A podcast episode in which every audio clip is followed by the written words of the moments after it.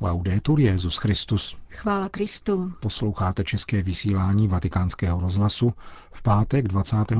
srpna.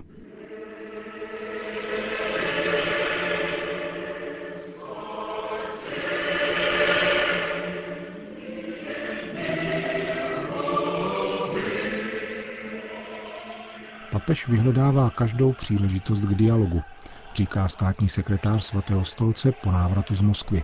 O rostoucí oblibě eucharistické adorace mezi malými dětmi píše francouzský katolický týdeník.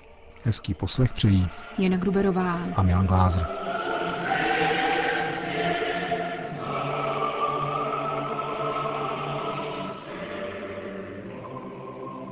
Zprávy vatikánského rozhlasu.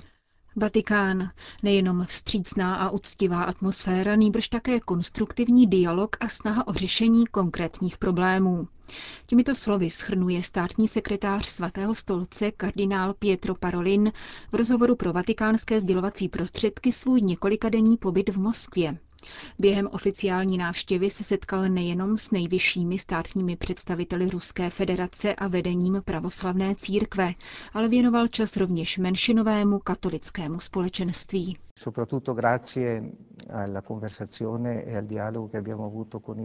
Především díky rozmluvám s biskupy na nunciatuře jsem měl možnost blíže poznat život a realitu ruské katolické komunity, její radosti a naděje, ale také obtíže – Problémové otázky jsem pak částečně mohl tlumočit státním představitelům. Uvedu jeden příklad za všechny. Jde o restituci několika kostelů, které byly konfiskovány za komunistického režimu a dosud nebyly navráceny, přičemž ruským katolíkům scházejí vhodné prostory k bohoslužbám. Krátce řečeno, byla to užitečná, zajímavá a konstruktivní cesta. Už jste o ní měl možnost hovořit se svatým otcem? Mohl byste sdělit, jak reagoval? Eh, Jistě, i hned po návratu jsem papeže stručně a souhrně informoval a samozřejmě jsem mu také vyřídil pozdravy ode všech stran, se kterými jsem se setkal. Od lásky a vřelé blízkosti katolického společenství po úctivé pozdravy státních představitelů. Prezident Putin vyzdvihl své živé vzpomínky na setkání s papežem Františkem v letech 2013 a 2015 a patriarcha Kiril nechával papeže bratrsky pozdravovat. Papeže potěšili všechny dojmy a pozitivní výsledky, které jsem mu předal. Je totiž známo, že velmi pozorně dbá na všechny příležitosti k dialogu, které se mohou nabídnout, což také při této příležitosti opakoval a je velmi rád, když se v tomto směru činí kroky ku předu. V jakém duchu se neslo vaše setkání s patriarchou Moskvy a celé Rusy Kirilem? Myslím, že jsme se v zásadě zaměřili na novou atmosféru, která vládne ve vztazích mezi ruskou pravoslavnou a katolickou církví. Prosadila se v posledních letech a samozřejmě významně posílila při havanském setkání patriarchy Kirila s papežem Františkem. Mé pravoslavné hostitele hluboce zasáhl výstav relikví svatého Mikuláše z Báry, který přitáhl mnohé nevěřící a nepraktikující Rusy. Zaměřili jsme se na budoucí kroky, protože tato nová fáze vztahů otevřela nevyčerpatelný potenciál možností a na spolupráci v kulturní, akademické a humanitární oblasti – v úctě a upřímnosti jsme se dotkli také některých ožehlavých témat ve vztazích mezi oběma církvemi, ale snažili jsme se jim, alespoň podle mého dojmu, dodat spíše kladný smysl a proskoumat sdílené cesty k řešení problémů, které samozřejmě vyžadují další prověření, příslušné rozlišování a prohloubení. E Jedním z nejcitlivějších témat ve vztazích mezi Svatým stolcem a Ruskem je otázka Ukrajiny, kterou jste navštívil před rokem. Je zde něco nového? Beh, novità perlomeno finora Novinky tu dosud žádné nejsou, možná je předčasné něco takového očekávat. Jak je ale známo, ukrajinská otázka působí svatému stolci velkou starost a papež se k ní opakovaně vyjádřil.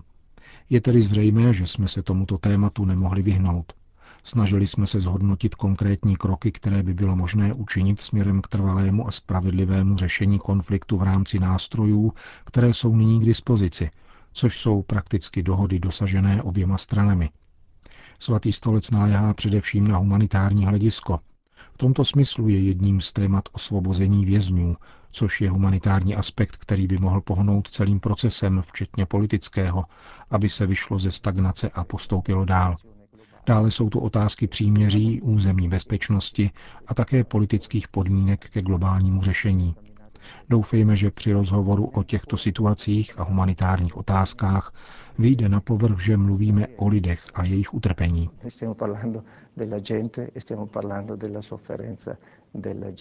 Tisk asi nejvíce sledoval vaši schůzku s Vladimírem Putinem v Soči. Jak probíhala rozmluva s prezidentem Ruské federace? Eh, bylo to srdečné a úctivé setkání, při kterém jsme se mohli zabývat tématy společného zájmu, Blízkým východem a zejména situací v Sýrii, pro následováním křesťanů a dalších náboženských skupin a menšin.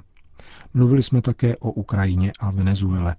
Seznámil jsem ho s některými problémy ruského katolického společenství, Především jsem jej ale chtěl upozornit, že Rusko má vzhledem ke své zeměpisné poloze, kultuře, dějinám, minulosti a přítomnosti sehrát v mezinárodním společenství velkou roli a že nese zvláštní zodpovědnost za mír.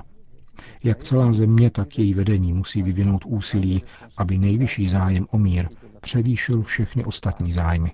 Devono veramente sforzarsi di mettere gli interessi superiori della pace al di sopra di tutti gli altri interessi. Chtěl byste připomenout ještě nějaký jiný významný moment své cesty?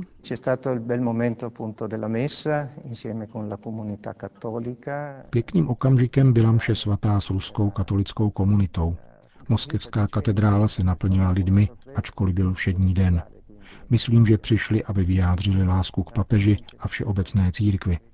Krátce jsem navštívil také řeholnice matky Terezy, které v Moskvě pracují a mohl jsem pozdravit všechny lidi, o které pečují a kteří projevili papeži velkou sympatii. Velmi mne zasáhla návštěva moskevské pravoslavné katedrály Krista Spasitele, kterou komunistický režim vyhodil do povětří. Připomenuli jsme si tuto bolestnou chvíli dějin, kdy měla být víra vyrvána z lidských srdcí a ze země vymícena každá známka boží přítomnosti a církve. Nepodařilo se to, protože Bůh je větší než lidské záměry cosa che non è riuscita perché Dio è più grande dei progetti degli uomini. Uzavírá kardinál Pietro Parolin po návratu z Moskvy. Dáka. Bangladeš, kam by se měl papež František vydat koncem letošního listopadu, se na svých severních územích potýká s nejhoršími záplavami za posledních několik desetiletí. Silné monzumové deště a následné vylití největších říčních toků postihly v polovině srpna Nepál, severní Indii a Bangladeš.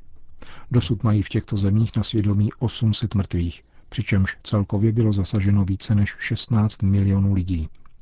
V Bangladeši byl nejvíce postižen kraj Kurigram na hranicích s Indií, kraj Dinajpur se stejnojmeným městem a misie v Mohespuru a Nýpará, podle dinajpurského biskupa Sebastiana Tudu bylo několik vesnic doslova smeteno velkou vodou.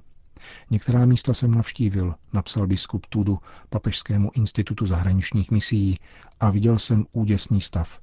Tamní lidé žili v hliněných domech, které vodní živel zcela zničil. Přišli o všechno a musí začínat od nuly, aniž by dosud dorazila jakákoliv pomoc.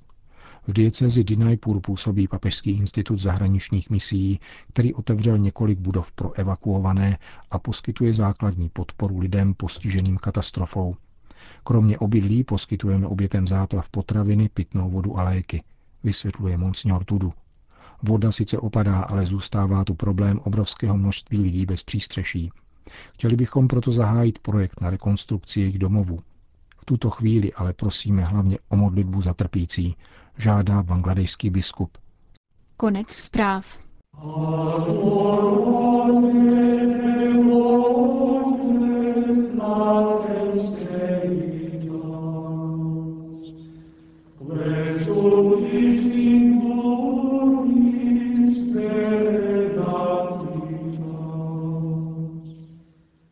Eucharistická adorace se poté, co byla z mnoha míst na desítky let vykázána, pozvolna navrací do středu křesťanského života.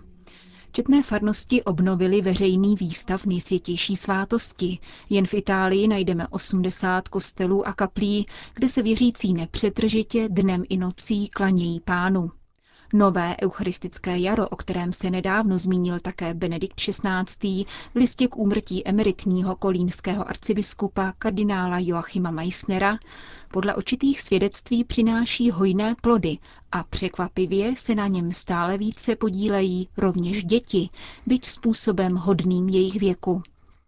Lec kdo si může položit otázku, k čemu je asi dobré, když se ze šestiletých či sedmiletých dětí stávají adorátoři, modlí se a setrvávají před eucharistickým Kristem, ačkoliv jejich vědomí dosud neobdrželo formaci o podstatě výstavu. Odpověď předkládá francouzský časopis Famille Chrétien v reportáži zaměřené na dětskou adoraci. Na některých místech Francie mají dětské adorace více než 15-letou tradici a podle jejich organizátorů natolik plodnou, že se šíří na jiná místa. Pokud je totiž Bůh tajemství, stejně tak je obestřeno tajemstvím jeho setkávání s malými dětmi. Pastorační pracovníci doprovázející dětské adorátory potvrzují, že eucharistická úcta dětí přirozeným způsobem přivádí k důvěrnému obeznámení s Kristem a navázání přátelského vztahu, který vede přímo k božímu srdci. Jedna ze skupinek dětských adorátorů ve věku od 6 do 8 let se schází ve francouzském Rouen. Před vstupem do kaple k ním promlouvá jedna z maminek a poté již děti přicházejí za pánem, tiše poklekají a úplně přirozeně upírají zrak na skrytého Ježíše. 20 minut je příliš? Ptají se novináři osmiletého Žila, který se širokým úsměvem odpovídá, ale vůbec ne. Kněží i lajci přítomní při dětských adoracích si mnohdy kladou otázku, jak mohou děti setrvat v dlouhé modlitbě, když četní dospělí nevydrží ticho před nejsvětější svátostí víc než pár minut. Mezi dětským a pánovým srdcem existuje přímé spojení, jakési Wi-Fi, tvrdí Sélin, matka jednoho pařížského adorátora. Podle její zkušenosti je srdce dětí v útlém věku mnohem otevřenější a ochotnější přijmout Ježíše. Je zřejmé, že tyto zkušenosti vypovídají o pomyslném vrcholném bodu, ke kterému vede dlouhá cesta trpělivosti. Není příliš realistické představovat si 30 dětí, jak se v tichosti hodinu modlí. Děti nepřestávají být dětmi a proto je nutné čas adorace uspůsobit jejich věku. Ty menší zůstávají před eucharistickým Kristem 15 či 20 minut a nikoli po každé za naprostého ticha. V každém případě se však učí postoj adorace, jak dokládá Florence Schlinger, laik odpovědný za skupinu persajských dětských adorátorů. Vzpomíná například chlapce, který se celý čas otáčel k oltáři zády a přesto už měsíc po první adoraci své mamince vyprávěl o boží lásce. Jde o výchovu k vnitřnímu životu, která nepřináší bezprostřední plody, ale projeví se později, potvrzují maminky. Podle jejich soudu je modlitba tím přirozenější, čím dříve s ní dítě začne. Dětské adorace se také zjevně promítají do chování dětí při mši svaté, protože děti jsou mnohem vnímavější k tajemství Kristovy přítomnosti ve svatostánku. Není třeba dodávat, že dětské adorace jsou líhní nových povolání, vysvětluje francouzský katolický časopis. Ve skupinách dětských adorátorů nejprve dospělí předčítají a vysvětlují evangelium, jehož nauku pak děti výtvarně stvárňují. Poté jsou děti podle věku rozděleny na několik adoračních skupin, které se střídají před nejsvětější svátostí za ticha, zpěvu a přímluvné modlitby. Čtyřleté děti adorují 10 minut, osmileté již necelou půl hodinu a s delšími tichými úseky. Do dětských životů vstupuje živý Bůh a jeho přítomnost děti jednou přivede k církvi mnohem blížeji než jakýkoliv kurz teologie. Uzavírá jeden z organizátorů dětských adorací v reportáži francouzského katolického týdeníku.